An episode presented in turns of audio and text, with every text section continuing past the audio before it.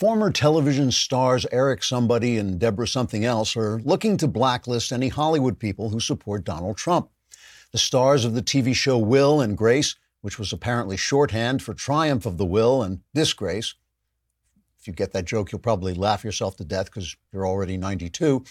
Anyway, they, they called on any showbiz folks who attended a Trump fundraiser to be exposed so that they could refuse to work with them. Actress Debra Messing said, quote, Hollywood is a town dedicated to diversity and tolerance, and anyone who disagrees should have their career destroyed. Will and Grace helped change people's minds so that gay people would no longer be excluded by those who disagreed with them, but would instead be included among those who could exclude other people they disagree with. After all, when I support a candidate, I'm not afraid to go public and thus get more parts and media attention and awards. Why should Trump supporters be afraid to go public and be utterly crushed and vilified and harassed? Unquote. Eric McCormack, who played Will on the show, said, quote, I am so tolerant, I agreed to play a gay man on Will and Grace, even though I am not at all gay, and am in fact very masculine with a deep physical desire for women. But all the same, I made the decision to play a homosexual because that's just how open minded I am as a supporter of gays, even though I'm far, far straighter than most men and totally pretended to be a gay person because I'm so tolerant and also needed the job. Unquote. Debra Messing herself has experience with leftist intolerance. She recently celebrated International Women's Day by baking cupcakes that were shaped like vaginas. This is a true story. She was vilified by social justice warriors for promoting the bizarre idea that women are people with vaginas. She was finally forced to apologize and was only able to avoid financial ruin because I bought so many of her cupcakes. Trigger warning I'm Andrew Klavan, and this is The Andrew Klavan Show life is tickety boo. Birds are winging, also singing hunky dunky doo. Ship shape tipsy topsy, the world is zippity zing. It's a wonderful day, hurrah, hooray! It makes me want to sing. Oh, hurrah, hooray! Oh, hooray, hurrah! You know, one of the great advantages narrative has over truth is simplicity. There may have been a million causes of World War I, but if you can tell a story in which the war was all the fault of nationalism, you can begin the project of convincing Europeans to get rid of their patriotism and their sovereignty, because it's simple. The climate is a system far too complicated to accurately predict, but if you can convince people that bad weather is the fault of humanity, you might panic them into replacing their free enterprise system with top down control. Again, it's just so simple. Clearly, there are a lot of reasons why young men commit mass murders, but if you focus on the guns, you might be able to disarm the populace. The New York Times, a former newspaper, has recently been pushing a narrative of such childish oversimplification that you'd think they'd be ashamed of themselves, but don't hold your breath. Their 1619 project is dedicated to making readers believe that everything the Times dislikes freedom, capitalism, democracy was caused by something everyone dislikes, namely slavery, and therefore it's illegitimate. I would call this infantile, but that would be an insult to infants. What it really is is the kind of dumbass racism you'd expect to hear from some toothless Klansman drinking in the back of a pool hall, I'll albeit without the calls for violence. I'll give the Times that. But if you think this narrative's rank stupidity is going to make it go away, you're a cultural idiot or a conservative. But I repeat myself. The Times will make sure this incredibly simplistic and racist narrative comes complete with teaching tools that can be spread throughout our schools until you or your children are indoctrinated with the idea that your right to speak, think, and act for yourself are somehow polluted by racism. Not one conservative is going to do anything about this because our thought leaders think that complex truth can compete with a good, simple story. It just can't. So here's a story that has the advantage of being both simple and, and true. Every narrative the left tells is actually a tool for acquiring power. Power for a small number of elites wielded for the benefit of elites in the name of the poor. The elites cry racism because they want to delegitimize freedom for individuals. They cry climate crisis because they want to delegitimize capitalism, which raises the little guy high. They cry gun control because they want to delegitimize the right of the lone man or woman to defend themselves. It's all because they think power should be exercised by people like them, urban elites, and not by deplorables like you. If there's one thing the advent of Donald Trump has taught us, it is how far the elites of both parties will go to keep their power, how deep they'll hate, how much they'll lie, how they'll even rationalize the use of the blacklists, violence, and racism they usually pretend to deplore. And while we sit around and argue over the finer points of conservatism and the purity of our convictions, they are telling their simple stories and trying to silence ours, all in order to keep their power.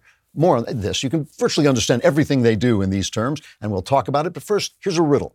Your car breaks down. You need to get to the auto parts store to get a part. How do you get there without your car? You don't have to. That's the answer. You go to rockauto.com. Rockauto.com is a family business serving auto parts customers online for 20 years. You can go to rockauto.com to shop for auto and body parts from hundreds of manufacturers right on your computer. They've got everything from engine control modules, which I don't even know what they are, and brake parts to tail lamps, motor oil, and even new carpet. Whether it's for your classic or for the car you drive daily, get everything you need for a few easy clicks delivered directly to your door. The rockauto.com catalog is unique. It's remarkably easy to navigate. You can quickly see all the parts available for your vehicle and choose the brands, specifications, and prices you prefer. Amazing selection, reliably low prices, all the parts your car will ever need at rockauto.com. Go to rockauto.com right now and see all the parts available for your car or truck and write Klavan in their How Did You Hear About Us box so they know we sent you and so you can practice spelling Klavan, which is K L A V a N. Hey, the uh, mailbag is coming up. so we're gonna, and you too, you too will be screaming like that when I solve all your problems just because you subscribe. That's what you get for subscribing for a lousy 10 bucks a month, 100 bucks for the year. I answer your questions and suddenly you're light as a feather, as giddy as a schoolgirl, as dizzy as a drunken man. I can't even remember what you are, but you'll be happy.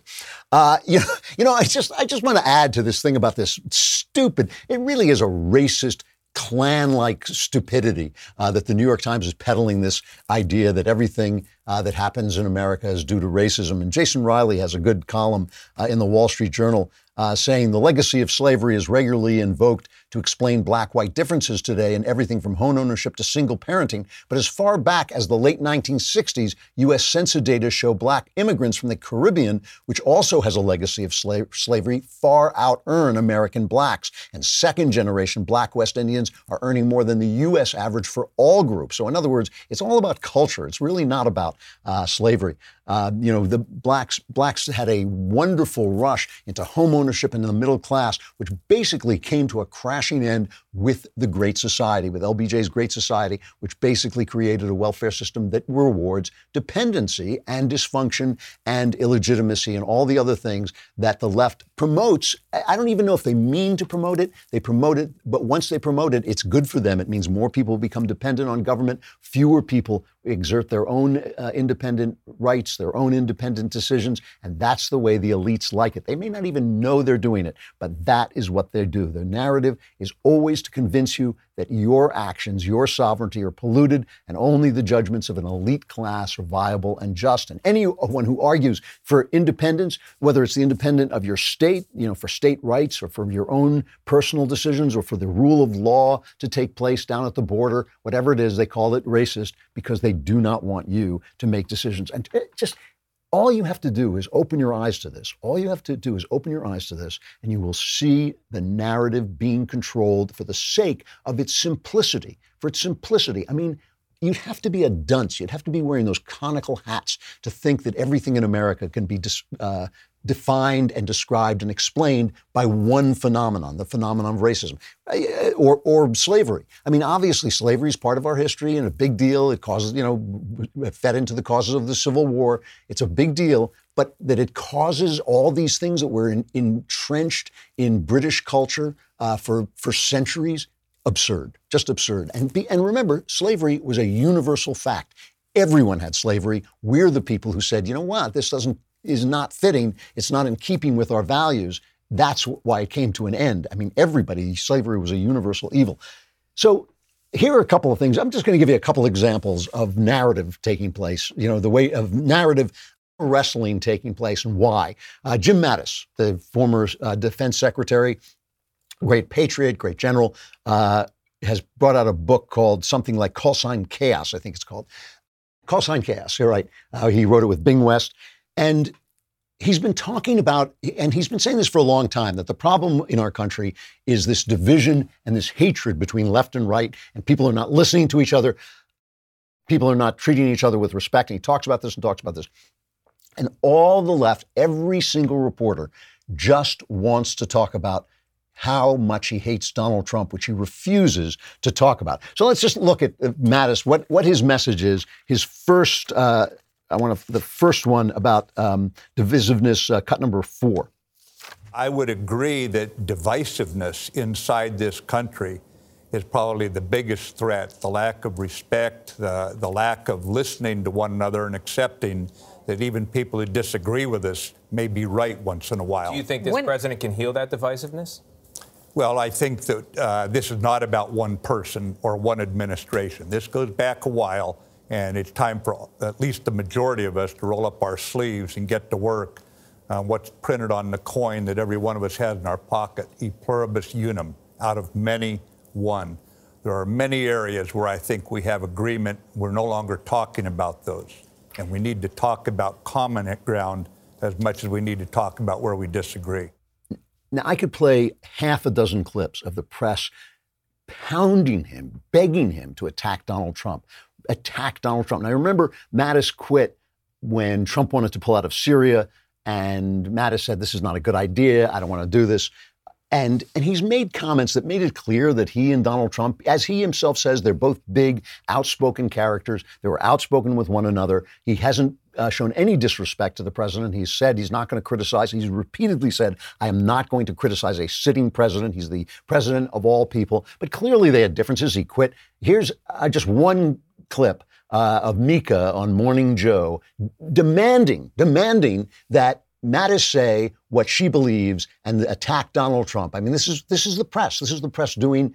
He, here he is talking about civility, bringing us all together, and all she wants is like attack Trump. There's so much to say mm-hmm. about the damage being done to our alliances, um, the breakdown of our core values, uh, the respect for the basics of our Constitution.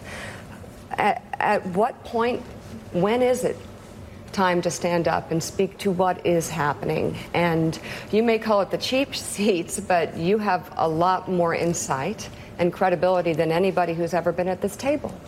Um, and at what point Except maybe is it important to say something or become part of the problem because we know what is happening, we see what is happening, and yet nobody speaks to it with the with the insight that perhaps someone you would have, like you. Well, I don't know how I could have spoken more loudly to where I stand than what I put in my letter of resignation and and quitting a job when I had not completed it two years in.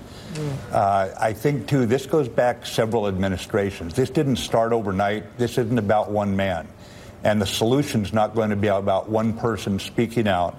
It's going to be about the majority of Americans saying that's enough. We owe better to the next generation it really is amazing. I mean, I, like I said, I could play a dozen clips. Uh, Christiane Amanpour journalist uh, did this to him, played all these clips of Donald Trump, including this clip of Donald Trump saying there are good people on both sides, which is a clip taken out of context to prove that Trump is racist when he's obviously not, when he's obviously not saying a racist thing. Here's a here's a, a, a segment from the book from Call Sign Chaos. Back when Mattis uh, was the commander of Central Command of CENTCOM, he was trying to convince Joe Biden to stay in Iraq. Remember, the Biden Obama administration pulled out of Iraq too soon, left too few people behind, left no one behind, and that gave rise to the cause of ISIS. Here is what uh, Mattis says of Joe Biden, right? The front runner for the Democrats. I found him an admirable and amiable man, but he was past the point where he was willing to entertain a good idea. He didn't want to hear more. He wanted our forces out of Iraq. Whatever, whatever path led there fastest, he favored. He exuded the confidence of a man whose mind was made up, perhaps even indifferent to considering the consequences were he judging the situation incorrectly. He wasn't listening. He wasn't listening. So he quotes um, Biden saying, Maliki, who is obviously the prime minister of Iraq at the time, wants us to stick around because he does not see a future in Iraq otherwise. I'll bet you my vice presidency, right? Mattis uh, says in October 2011, Prime Minister Maliki and President Obama agreed that all U.S. forces would leave at the end of the year. And of course, uh, uh, Maliki, free of American influence, went after Sunni politicians and districts, alienating a third of the country. And Mattis writes Iraq slipped back into escalating violence. It was like watching a car wreck in slow motion. That is the Obama uh, Biden administration, with Biden in control of what was ha- of the Iraq policy, they don't want to ask him about this. Nobody has asked him about this. Nobody has said a word. It's all about Trump. And the thing about Trump, you know, again, you know, I get sick of saying this, but it has to be said. I, don't. I don't want to hear anybody worshiping Donald Trump. Donald Trump's a flawed guy. We're all flawed people. He's a big guy. He's got big flaws. He also has done some terrific things. I think he's done a, a good job as president. I really do uh, so far. And um, and I, you know, obviously he says things that I don't agree with and all this, but it's not about him anymore. It's not about him. The danger to the polity, the danger to America does not come from Donald Trump. It comes from people who want this administrative state to replace, as it almost already has, the legislative state. Our legislators don't want to legislate because they have to be responsible for the laws that are made. If they just delegate the power, their power, the power that we delegated to them, if they delegate it to the administrative state, then they can just say, oh, that terrible EPA, that's the fault of the EPA. That is why we remember yesterday I was talking about Brexit. I was saying that the elite are not going to let Brexit happen. They're not going, they're going to fight tooth and nail to hold on to their power. And then yesterday, after the show, uh, the parliament passed a, a law saying that uh, Boris Johnson cannot pull out on October 31st, as he has promised to do, because it gives him such a good negotiating uh, position when he goes to the EU. He wants to be able to say, I am going to leave on August 31st if you don't give us a deal. But the parliament doesn't want to do that, essentially scuttling, trying very hard to scuttle Brexit altogether. Because if he can't pull out on October 31st, he can't pull out at all because EU will never let them go. They'll never let them go. They want that power. And they want that power especially over the English speaking peoples because the English speaking peoples are unique in their commitment to democracy and in their commitment to individual liberty. This is not something that is true in France and in Spain and all the other countries of the world. It is not, it is true of the English speaking people. We have a unique commitment to this and the, the EU wants to snuff that out. Just remember all the things, all the things that happened on the European continent that Britain didn't participate participate in Nazism, the Inquisition, uh, the conquests of Napoleon, and the spread of the ideals of the French Revolution, the terrible ideals of the French Revolution.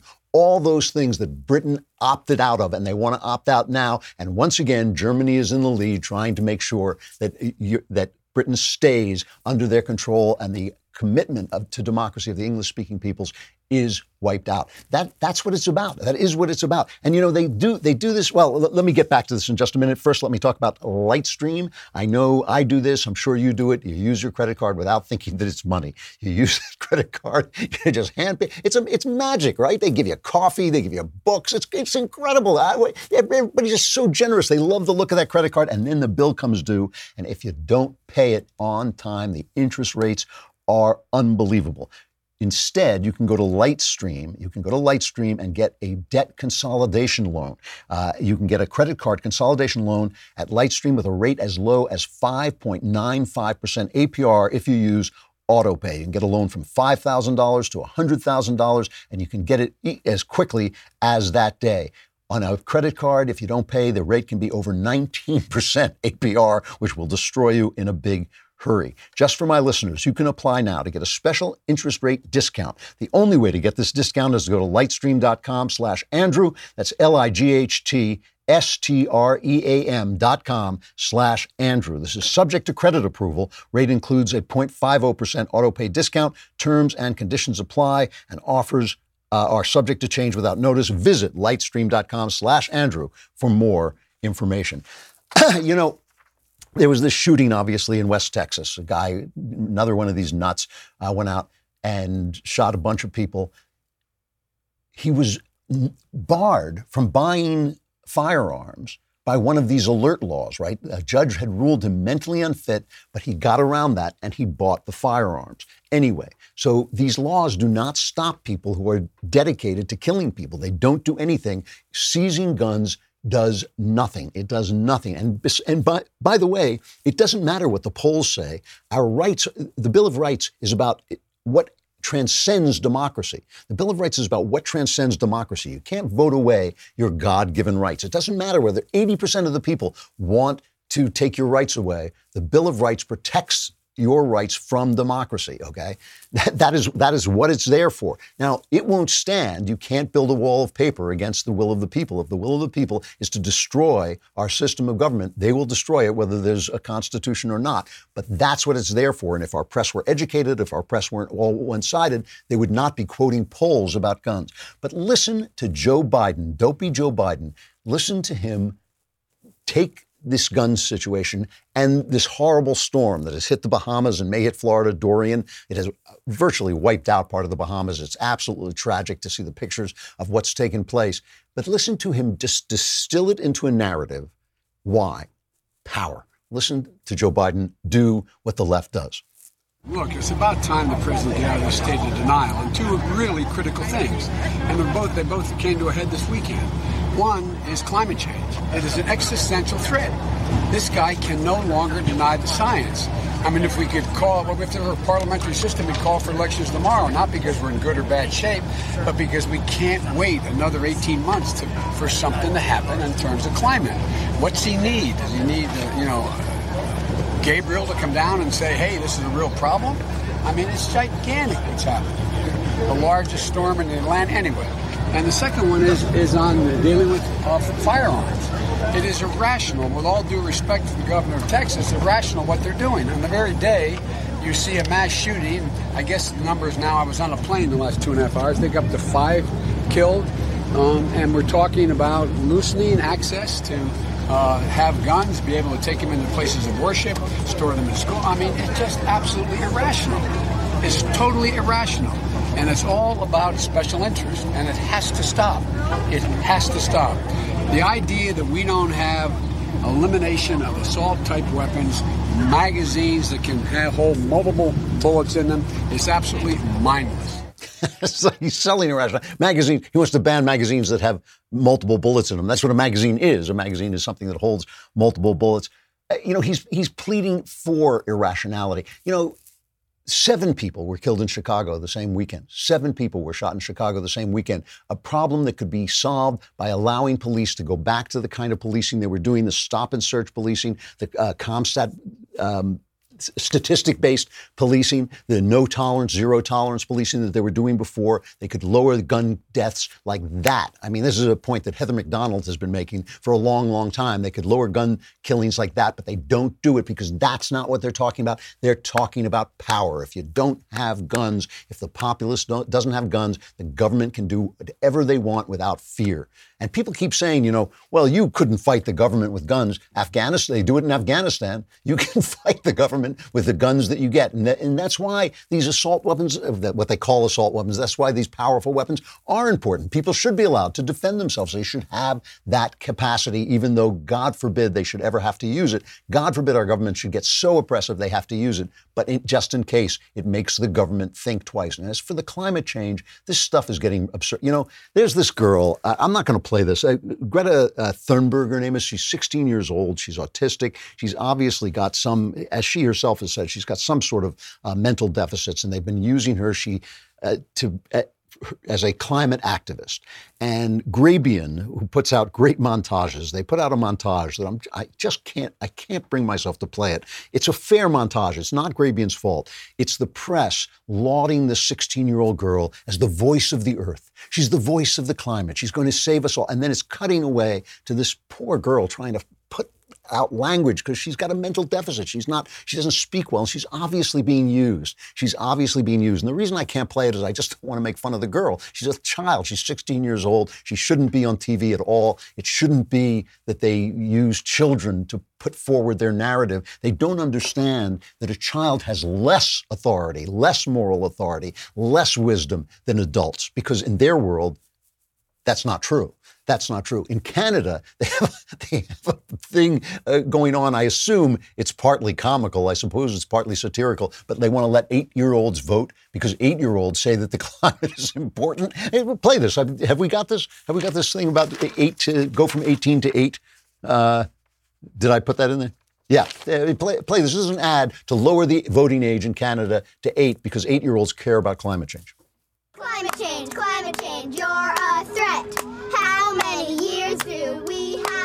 Excuse me, do you guys have a moment to talk about climate change? So this is it. HQ, or headquarters for those who don't know. Every part of the machine is integral. Can't save the world without coffee. And naps. We polled kids across Canada and asked them to rank election issues in order of priority. 74% ranked climate change as the issue most important to them. Climate scientists are now saying we only have 12 years left to act if we want to avoid catastrophic damage. Downtown. That's why we're lobbying the federal government to lower the voting age from 18 to 8. Let the kids vote!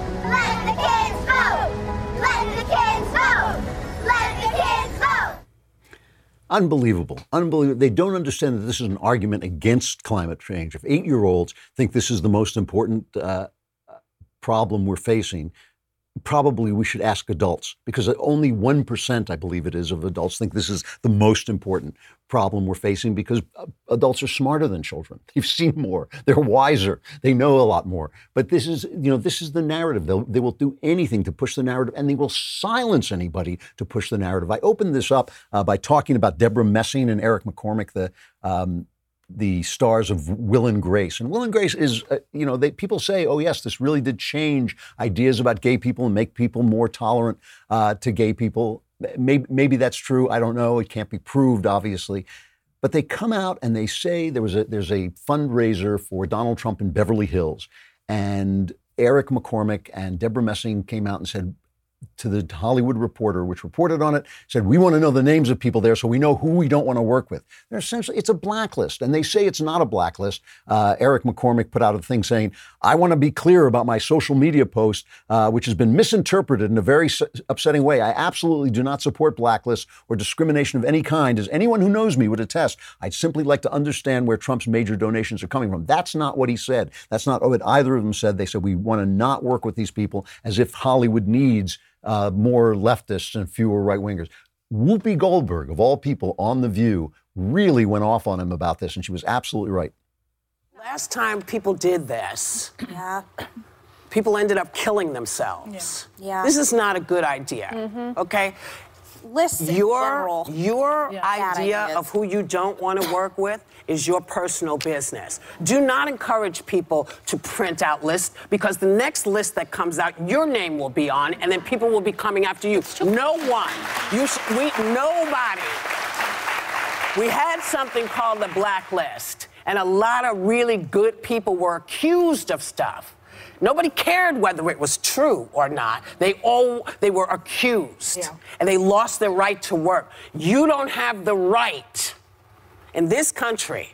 People can vote for who they want to. That is one of the great rights of this country. You don't have to like it, but you we don't we don't go after people because we don't like who they voted for. We don't go after them that way. We can talk about issues and stuff, but we don't print out lists. That's, Uh, it's amazing to hear her say this, to come to, you know, to see somebody in Hollywood come to her senses about this because there is a blacklist. I know there's a blacklist in Hollywood. It doesn't work like a list. It's not like in the old days with the communists. It's, it's more that like, you know, somewhere along the line, to sell something in Hollywood, it's a million to one chance. Every time you do it, you have broken the odds, you have beaten the odds. And so many people have to sign off on it that you only have to hit one who is intolerant, like McCormack and Messing, to have that project fall apart. So there is a there's a, essentially a tacit blacklist in Hollywood, but but this is taking it one more step and it's acknowledging it, making more than tacit. I have to just one more story because this is all about controlling the narrative to get power. There's a purpose to doing it. There's a purpose to doing it to get power. It doesn't take a conspiracy. They only have to think they're right. They only have to be surrounded by people who agree with them to believe that the fantasy is true. Bloomberg reporter, this is I'm quoting from the Federalist, Bloomberg reporter Ben Penn uh, disingenuously portrayed a Facebook post from 2016 by Trump Labor Department appointee Leif Olson as anti Semitic. Leif Olson was making jokes against anti Semitism. He was attacking anti Semites. I've read the, the uh, post, I read the Facebook post. There's no doubt about it. He is openly j- making jokes. Like I make jokes when the show begins, when I make my satires. If you wanted to take those and pretend that I was serious, if I didn't, if I had stupid employers and they went, uh, you know, and they fluttered and threw their aprons over their faces and said, "Oh, we have to get rid of Klavan because he says all these silly things about people," That's what happened to this guy. This guy was uh, fired from the Labor Department. He was forced to resign from the Labor Department because Ben Penn of Bloomberg distorted and dishonestly what he said. And Bloomberg, to their shame, is defending this story. It is openly, obviously untrue. And why the Labor Department didn't stand up. See, this is the problem. It's not these, it's not these leftist hacks doing this to people. It's the employers who don't stand up and say, hey, you know what? Buzz off. Buzz off Bloomberg, buzz off Ben Penn. That's the problem. That is the problem. And Penn, when he was attacked, he was attacked from the left and the right. To, to the, give them credit, uh, Penn puts out a tweet saying, Lost in all of this, you can almost hear the superior lost in all of this, is that Olson, the man who lost his job, was part of a team of political appointees tasked with the heavy lift of drafting wage hour regulations that are high priorities for Trump White House business community. They're now down one advisor. In other words, it was a political hit. He disagreed with this guy, so he cost him his job by scouring Facebook for an old post, distorting it, lying about it, and getting the guy fired. And Bloomberg is standing behind that. Unbelievable. But this is what, see, this is what the anti Trumpers don't get. It's so much not about Trump. It's so much not about Trump. It's about this narrative. It is about this fight for the narrative. And Trump is good at fighting back against the narrative. This is one of his strengths. This is one of his positive things. This is one of the things that I see in him that I think is why he was elected, because this narrative is so powerful. The control of it is so powerful. It's being sold to your children. It's being sold on television. It's being sold on Netflix. It's being sold in, in the movie theaters. It's being sold in the academies. And it is a story of taking, keeping power in the hands of urban elites and away from the individual and away from individual localities. That's what it's all about. That's why Trump ultimately is not the point at all. Mailbag coming up. I got to say goodbye to Facebook and YouTube, but come over to dailywire.com and subscribe. And then next week, you can have all your problems solved.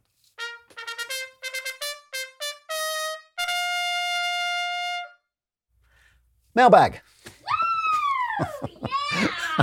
when, she, when she finally screams about the actual mailbag, it's always so satisfying. From Jay, hello, Mr. Klavan. Let me begin by saying that I appreciate all the content of the Daily Wire.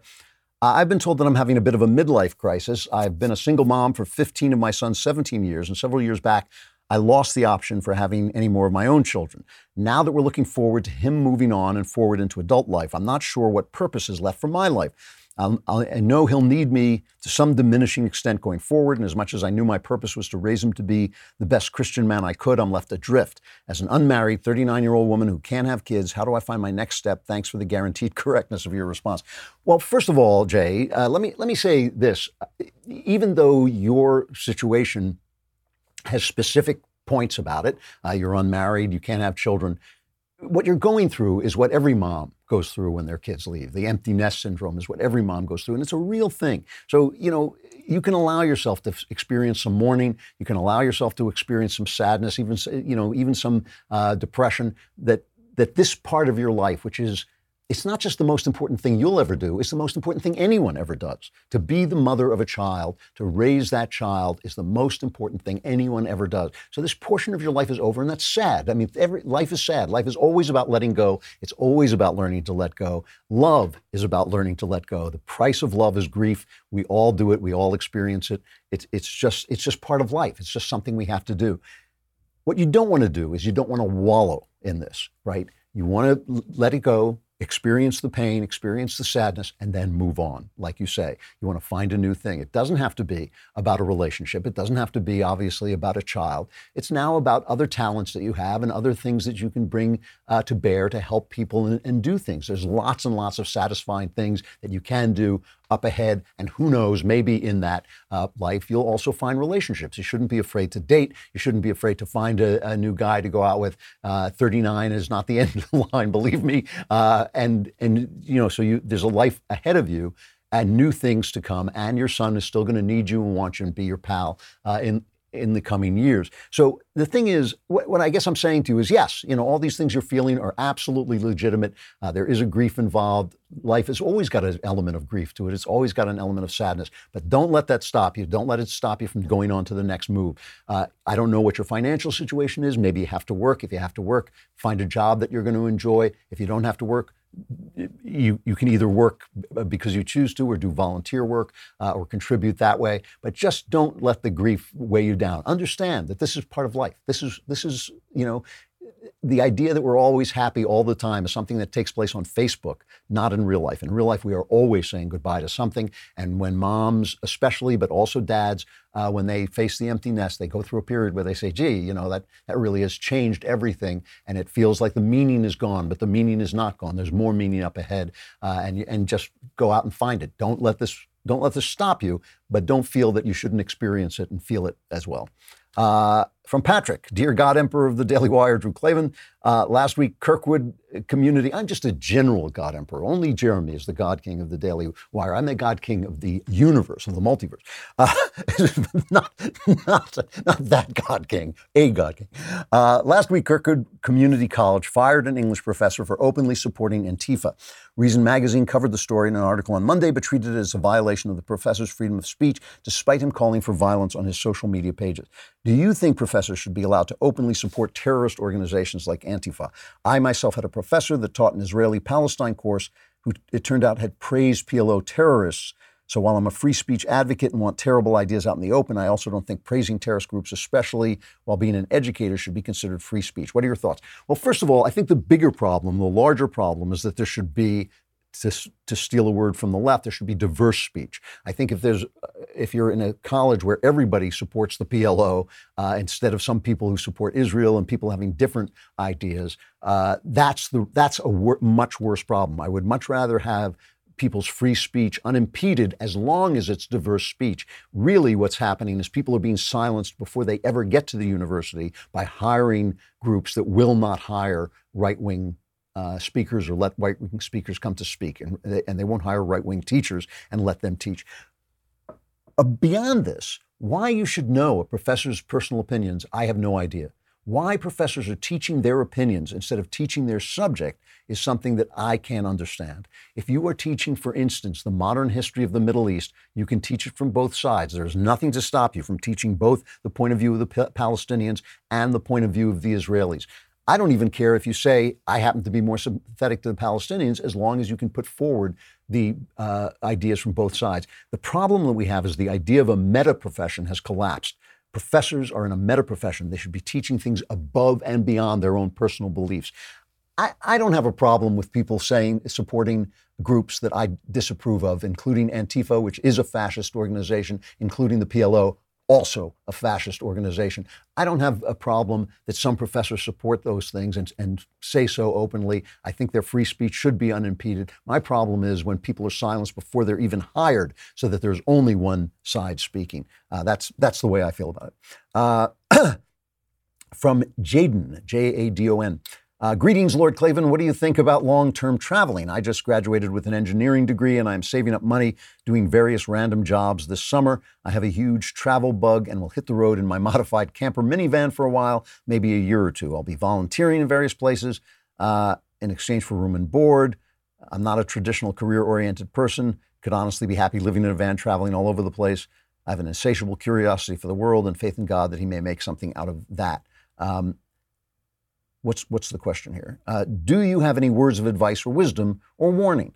Uh, no, hit the road. I mean, have a good time. You know, I think, uh, you know, uh, after two, remember that your engineering, was it engineering degree? Yes, your engineering degree will become obsolete at some point. Uh, you know, there, it may be that in a year or two years, you think that maybe it's time to settle down uh, and live a more rich and deep life instead of, you know, to, to travel. I did this. I did this. I went out, you know, I was a little crazy, but I went and was a hobo uh, for years, essentially.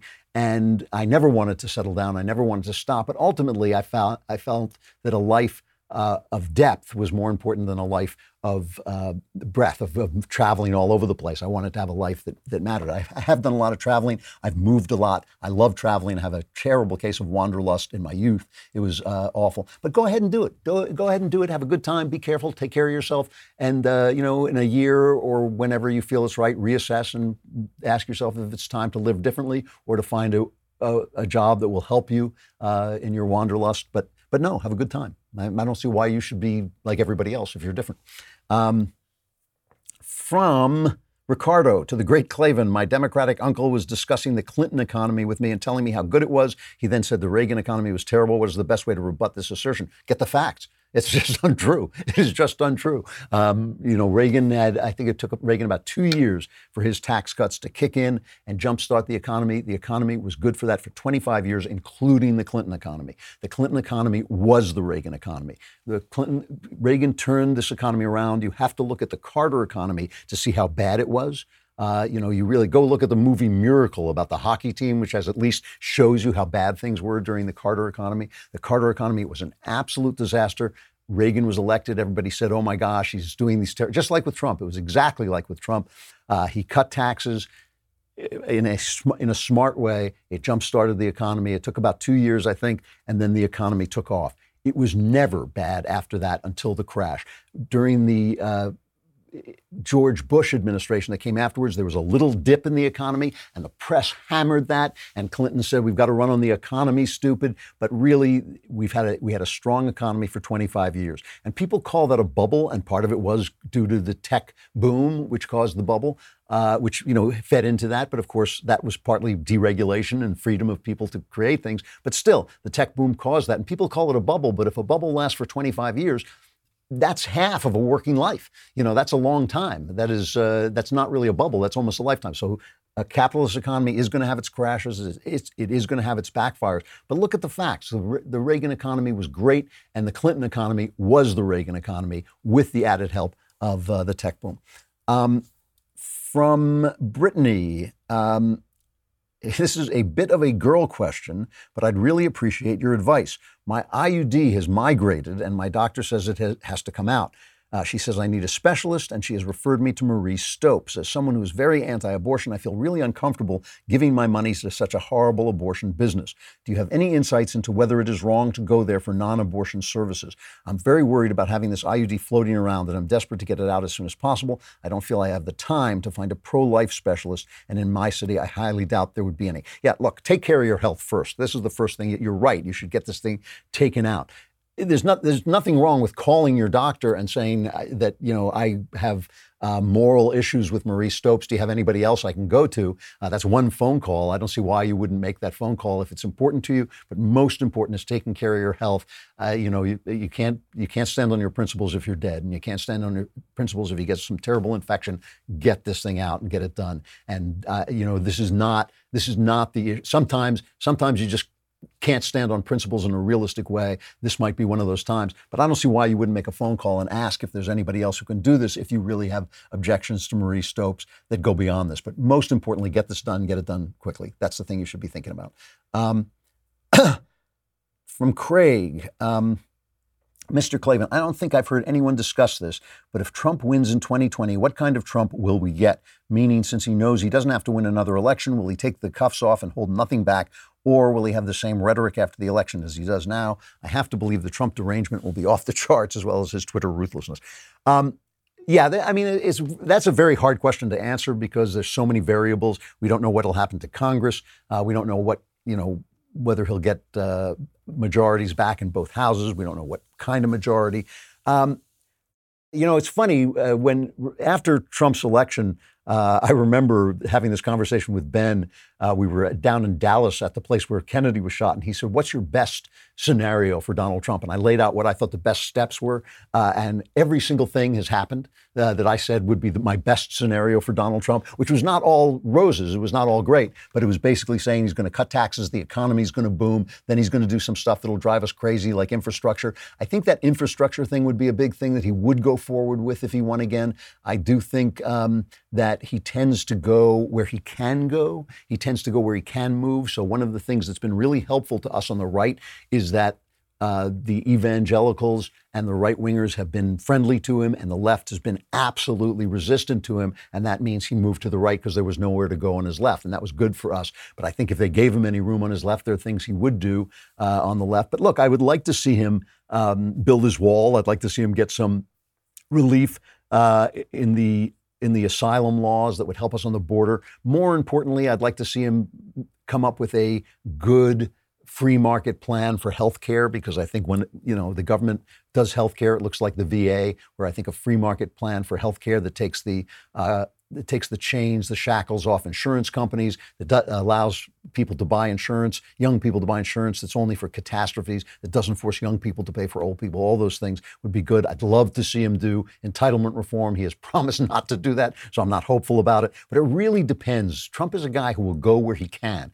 He'll go, you know, he's a he's like a linebacker. He goes where the the a running back. He goes where the daylight is. And so I think that if he wins and gets a very big majority, uh, for Republicans, he'll do re- Republican stuff. If he's stuck like this, he'll continue to do what he's been, been doing, which is executive action and foreign policy and foreign trade. He will continue uh, this trade war with China. I think he's very committed to getting some kind of deal with China, and it will give him extra strength if he has won the election. China is betting on him losing, uh, and I think it will be a good thing. You know, I think it's a good thing for him to win. I know it's, it's short term bad. I know it's short term hurting the economy, but I think it would be a good thing for him to get a new uh, kind of trade with China. And I think that they are depending on him losing the election, uh, and that's why they're holding out. But I think if that's one thing that he would go forward with, whether he had, he had uh, a majority in Congress or not. I think he would go forward trying to rewrite that because I think it's important to him. I think he understands it, and I think he knows what he wants. Very hard to say. It's a very hard question to answer because there are just too many variables. I have to stop there, but we will do this again next week. And aren't we doing? Are we doing a backstage tonight? Yeah, we don't even have a read for that, but we have a backstage tonight, so we'll answer more of your questions there. If you're a subscriber, but you got to subscribe. Why? Because you have money. We want your money. I'm Andrew Klavan. This is the Andrew Klavan Show. I'll see you on the backstage show later on today, and I'll see you again tomorrow.